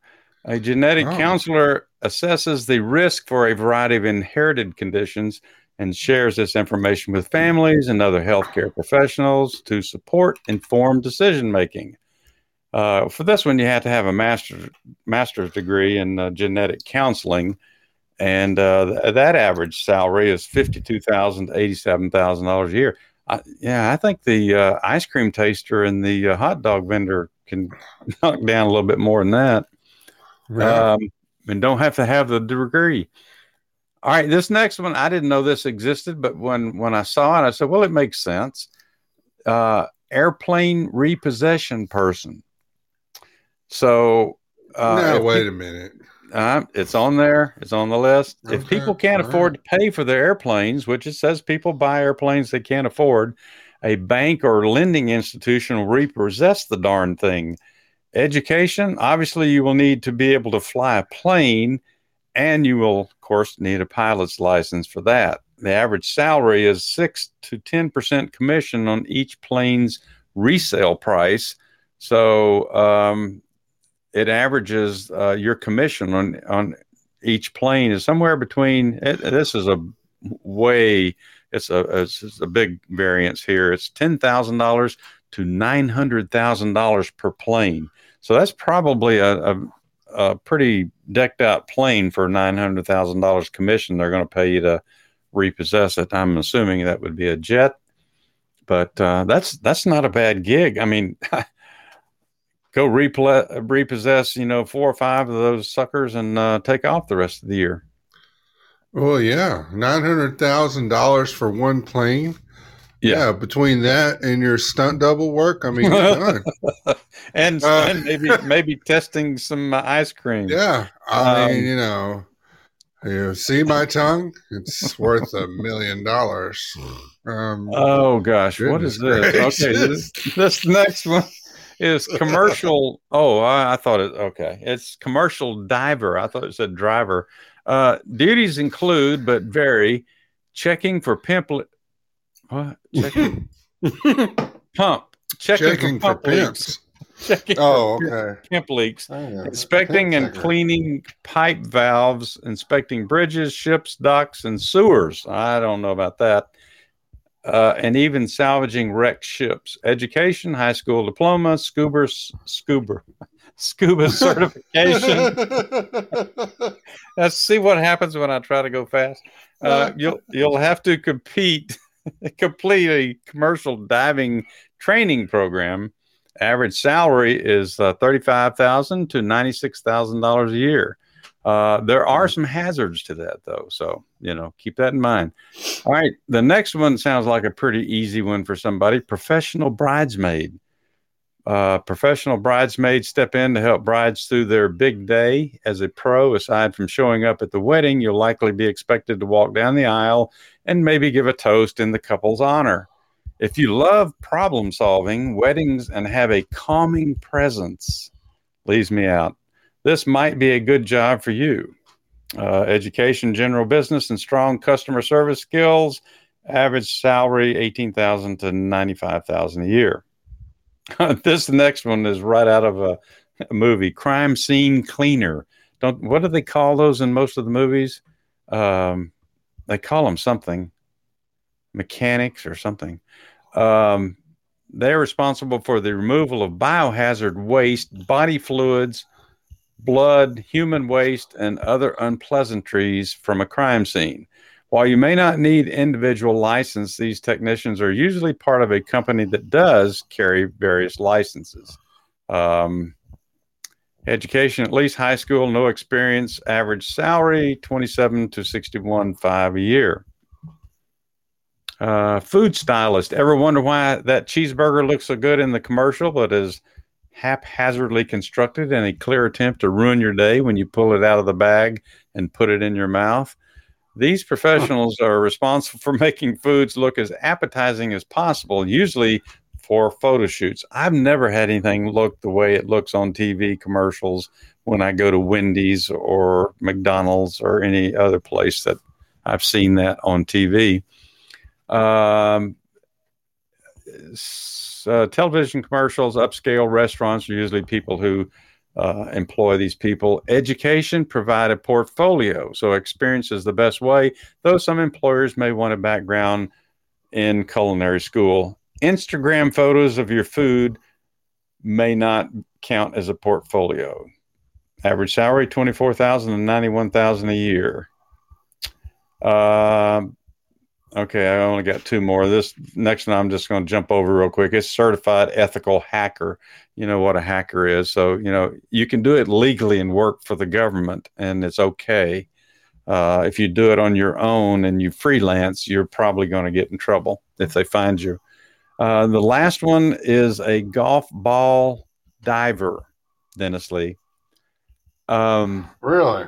Yeah. As the name suggests, golf ball divers take to the many ponds across golf courses to salvage, clean, and recycle golf balls.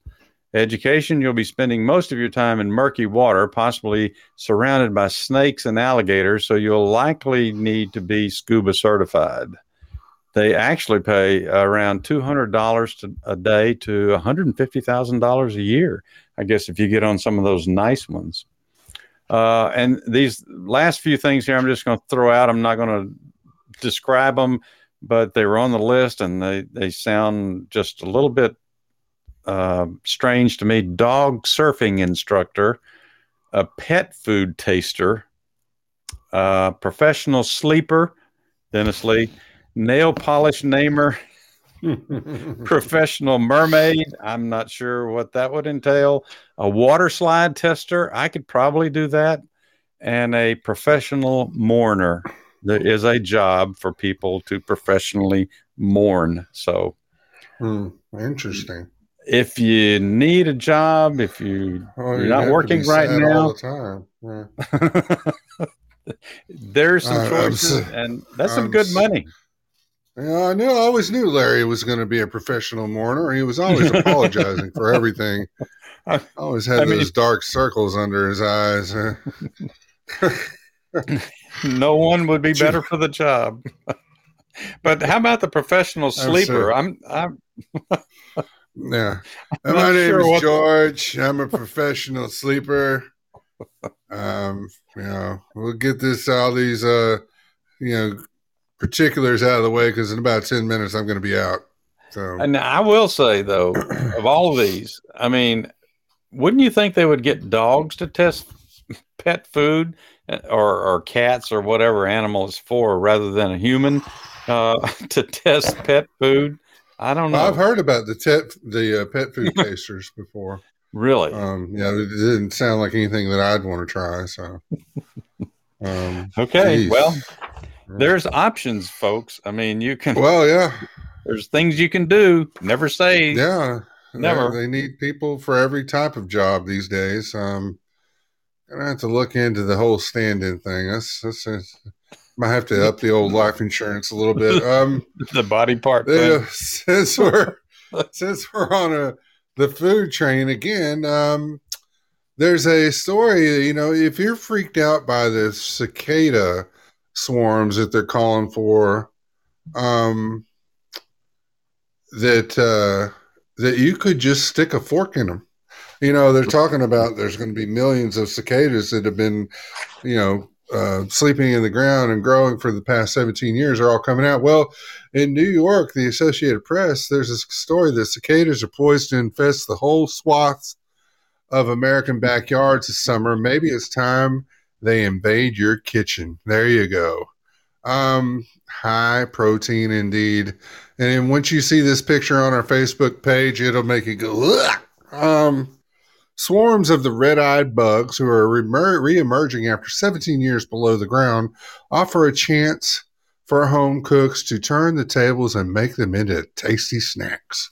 Um, hold on, I got to do my admin, administrative duties here. Jeez. Oh, somebody's uh, um, finally yeah. stole our symbol, didn't they? Bless her. Uh, well, uh, um, so full of protein, gluten free, low fat, and low carb, cicadas were used as a food source by Native Americans and are still eaten by humans in many countries. Um, we really have to get over our dislike of insects, which is really strong and deep seated in most people in our culture, said David George Gordon, author of Eat a Bug Cookbook, known as the Bug Chef. Um, you could make a stir fry. You can mix them into dough and make bread. Make banana bread for goodness sake. Um, you can batter them and deep fry them, which I think would be my favorite way, he said. Um, this year's group is called Brood X, and they can be seen in 15 eastern states, from Indiana to Georgia to New York. Their cacophonous mating song can drown out the noise of passing jets. When the soil warms up enough, cicadas emerge from the ground where they've been sucking moisture from the tree roots for the past 13 to 17 years, depending on the species. Jeez. They shed their exoskeletons, attach themselves to branches, mate, and lay eggs before dying off in about six weeks. Um, when eating adult cicadas, it is advised to pull the wings and legs off to reduce the crunchiness you know, unless you need that extra crunch. But Gordon advises home cooks to gather the cicadas when they're mere nymphs, um, before their body armor hardens while they're all still so soft, chewy, and succulent, um, like a soft shell crab.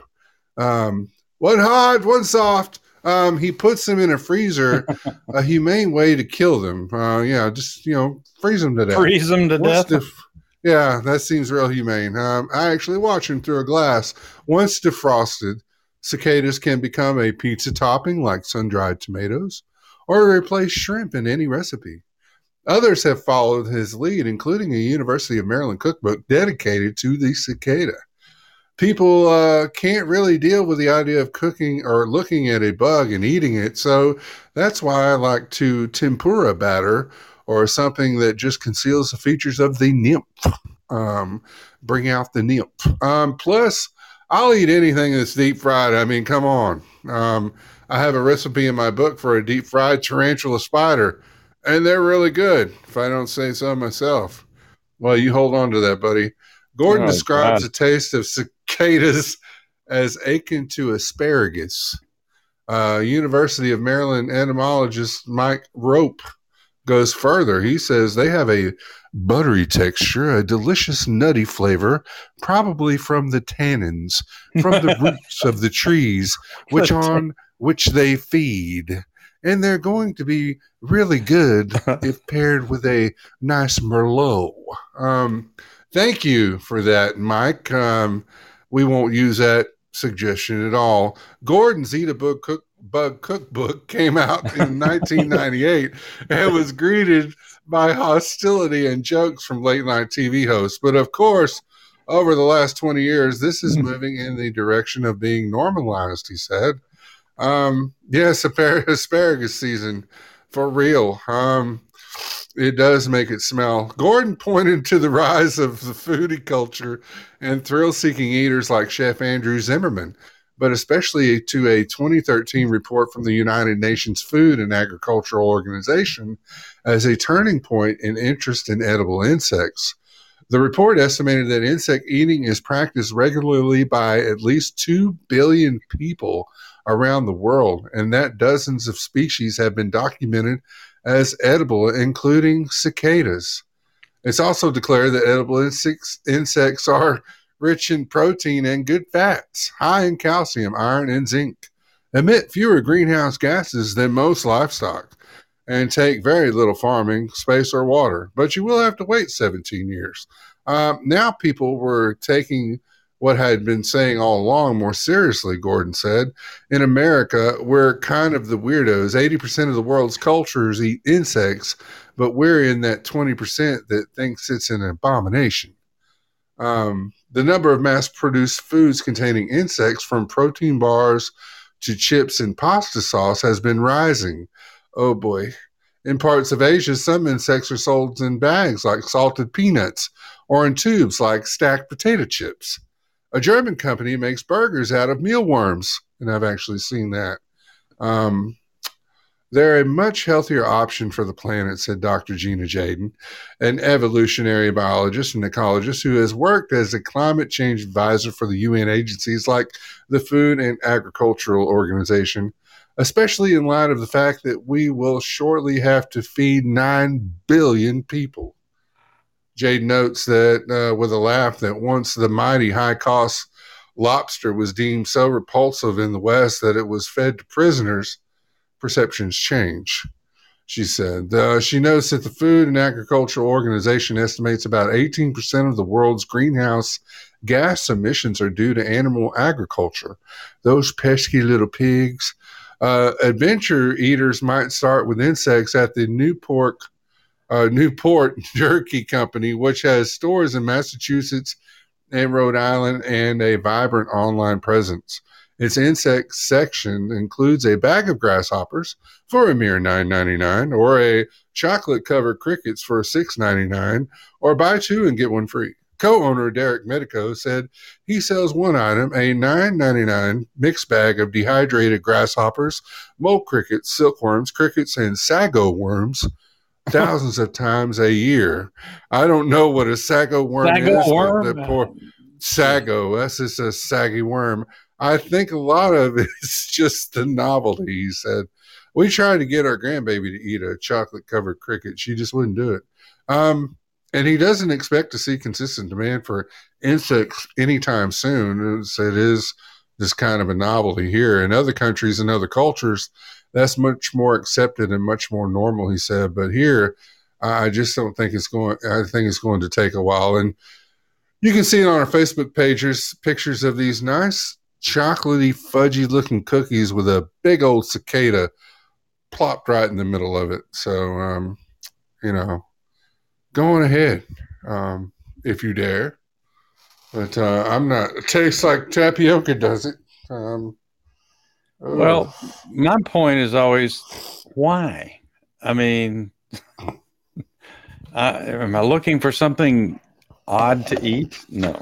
Well, you know, some people are, you know, they're getting on that that train that, like, you know, we were talking about um, that uh, was was brought up in the beginning there about living underground. If something happens, you know, we're not going to be able to grow anything. Uh, hopefully, there'll be some insects left. You might have to be munching on those. Uh, yeah. Well, I, Lord knows I'm- there's probably plenty of that food underground. So you know. yeah. There's all kinds of stuff in caves that you could probably munch on. You know, that's uh, guano, my friend. Uh, I wouldn't eat that. Yeah. Start eating bat. yeah. Well, I don't think. I mean, look at the mess we're in, Donald Wayne. I don't think we're going to do that. Um, Okay. it just wouldn't be feasible. All right, looking at the time, I'm gonna skip over my last little story there, Dennis Lee. Um, we've got about uh, a little over 15 minutes to go. You Uh-oh. um, you can is your next one is this something you can go through quickly or what have you got Oh yeah, we can. I guess I can throw through through pretty quick. Um, the next one is um, twenty romantic words that don't exist in the English language. Um, so we'll see if our our uh, listeners that are out of the states um, would be able to know the meaning of these words. Um, um, so forelsket, forelsket. what Um, it's a Norwegian. It's both Oh. Norwegian and Danish. Forelsket refers to the euphoric feeling of falling in love. Yeah, forelsket. Um, that's F O R E L S K E T, and I'm probably uh, spelling it. I mean, saying it wrong for sure. So, um, and how about koi no yokan? Koi no yokan. Um, uh, the no, I've never Japanese, you know, you know that one? no no Have you? Oh, No. okay. That's a Japanese phrase that describes a feeling upon first meeting someone that you will inevitably fall in love with them. That's koi no yokan. So Hmm. remember that there. Okay. Koi no yokan. i remember um, oyo kilmoba Oh boy, this one's well. That's not quite the same thing. Uh, this one's going to be a little tough. Uh.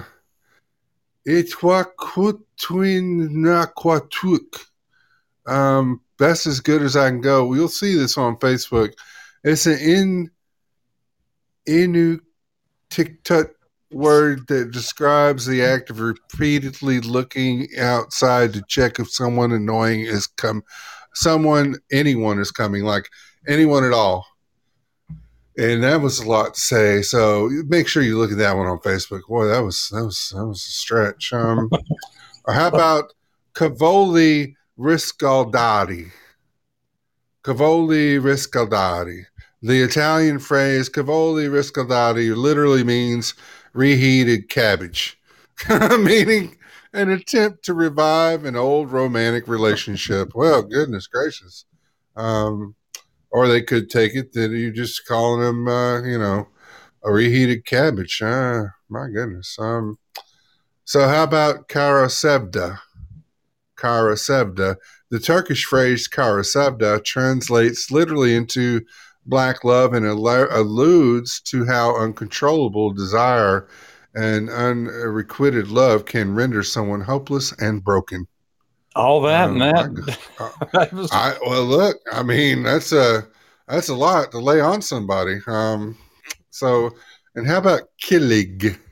K I L I G. Um, this Tagalog word was added to the Oxford English Dictionary in 2016.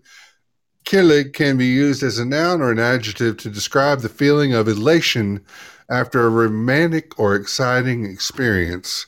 So if you were just to yell out "Kilig," you know, I guess that could be joy. Um, well i'll have to let you spell that one for me i'll look for it when you post it on facebook Just in case. Just in case. Um, and then uh, how about cafoon? Um, in Brazilian Portuguese, oh, thank you, I appreciate that. There's little allergies. Cafoon describes the act of running your fingers through someone's hair. Well, Biden, cafoon. Biden is a cafoon. Because he, he does like to do that. He does like to do that. So, um, and then the last one that we'll put on here because uh, we can you can go through the rest of them. Flechazo. Flechazo is a Spanish word meaning literally bow shot or arrow wound, used figuratively to speak of love at first sight. So you know, be like, ah, yeah, it was this uh.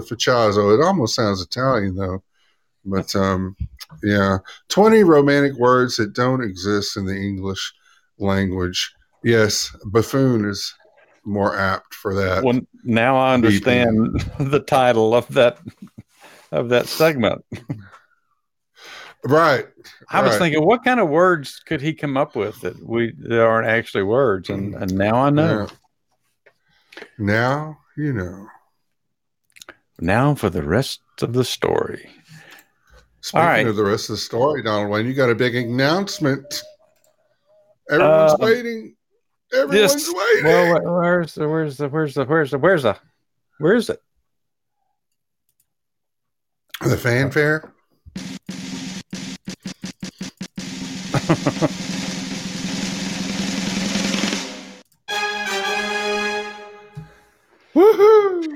You don't know how much effort it takes to do that. A lot. Um, so we we mentioned last night that we had a big announcement for tonight, and uh, did we mention the, the Thursday Friday swap? I don't remember. Did we? no, Okay, Uh, we may right. have. I don't remember now. I I just, that was last night. It was almost. I uh, 24 hours ago. So we're not going to have a show tomorrow night. Uh, we've been, you know, we usually do Tuesday, Wednesday, Thursday. We're not going to do a show tomorrow night because we have to get ready for doing a show on Friday night. Dennis Lee, what? What, Donald We're- you, what are you, talking about? We have to work on Friday night. what are you talking about? but you know and and of course we also have to go to therapy and and you know some other things to get ready for that Well, it's not going to be any normal show, Donald Wayne. Is this right? it's not it's going to be unusual for us it's be it'll be a first for us dennis lee I try And to talk first. trash talk first and you want to uh spread it out a little further Well, let me unfold this, as uh, if you will. Um, so we are going to do a retro Trice Talk show, and it will be coming to you in Trice Vision on Facebook Live. So we will be doing a Facebook Live um, video show. You will get to see our ugly mugs on a Trice Talk Live. Facebook Live um, show on Friday evening um, at the same bat time uh, and just a different bat place. Um, that's okay Oh, because it will it will be uh, posted. You will be able to see it, but you'll have to go onto Facebook to see it. I think we're, we're going to figure out all the particulars. Um, yeah uh, no, no, we're we're related, uh, Brendon. We, we don't yeah do that in, in They- we- Georgia. they you got to go. You got to go a couple of states over. go a couple of states over. So, Plus, um, but yes, yes, it's gonna uh, be it's gonna be something that we're trying, and um, you know, just uh, just see what we can do with it. So, Well, Yeah. actually, we haven't uh, done a show together yet since we restarted Trice Talk, and this is month 10 and a half or something like that. So we have not actually even seen each other since last summer, even though we're only about Yeah, six miles well, apart. Uh, So, the pesky um, pandemic, you know. It'll be like the shows we did back in 2016. We'll be sitting across from each other, and uh, uh, we're going to have some uh, professional help here with us to help us pull Um, this off. And of course, we're not making any promises uh, how professional it's going to be, but it, it will be. It'll be fun. It'll be f- fun for us just to be able to get back together and and uh, and mess with each other.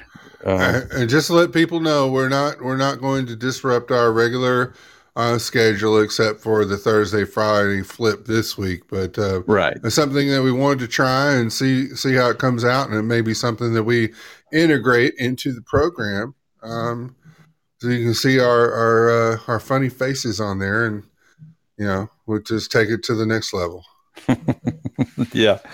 So um, we're we're kind of excited about it. We it just kind of came to us this week. Um, we we've talked about it. We've we've toyed with the idea, and we mentioned it. I think about a week ago that we would be looking at doing, you know, a live version or at least doing it together.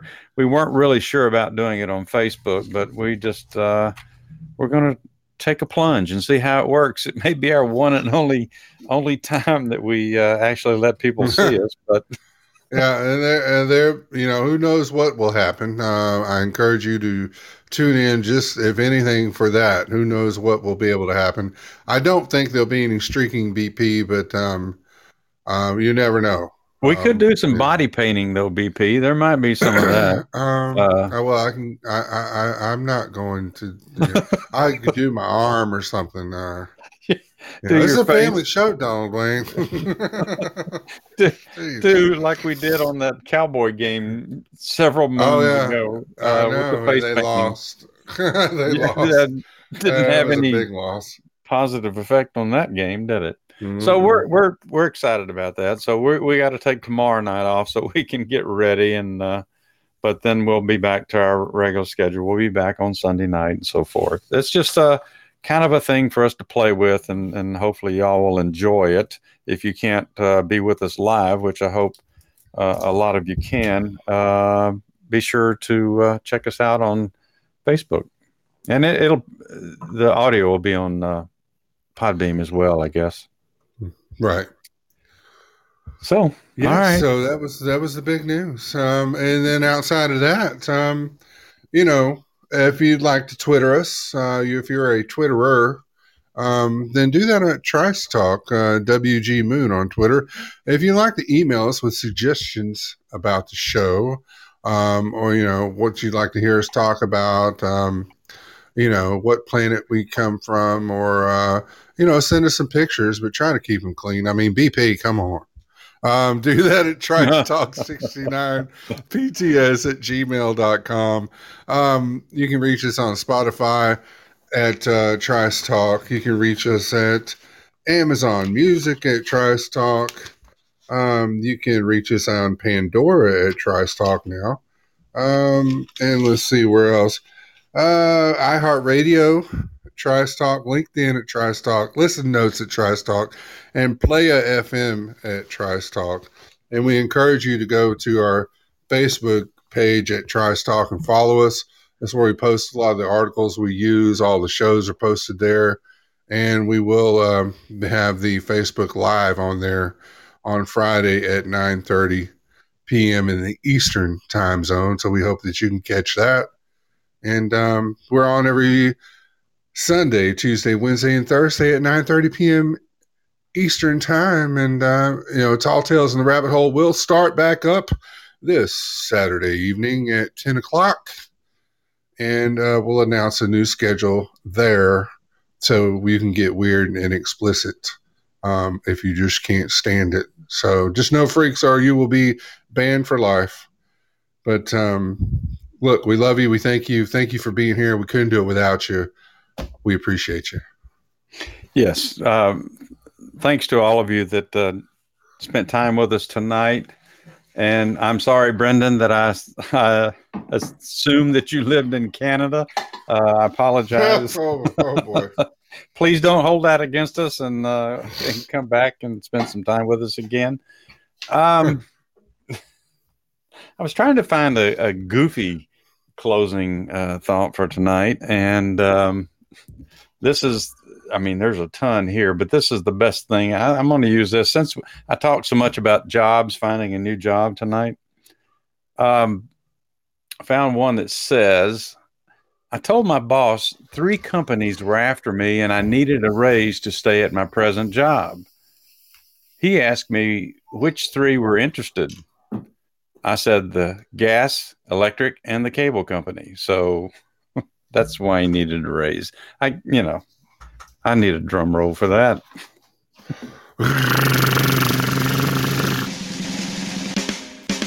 The little lights aren't twinkling, Okay. Clark. They're not twinkling. All right. Well, let's throw some marshmallows on this fire and um, you can turn out the lights, Dennis Lee, and we'll uh, hopefully see everybody on Friday. Friday, 9.30 Eastern on Facebook Live. Thank y'all. Yeah. Tweaking uh, out the lights, Donald Wayne. for, for nothing else, you, you may may really be humorous, even if we don't intend for it to be. What do you mean he's shirtless? Sure. Uh, don't don't tease them now, because some of them will be expecting you to start throwing clothes around the room. Oh, boy. Here we go. All right. All right. Good night, everybody. Stay safe. And I've been quiet for long. I found peace in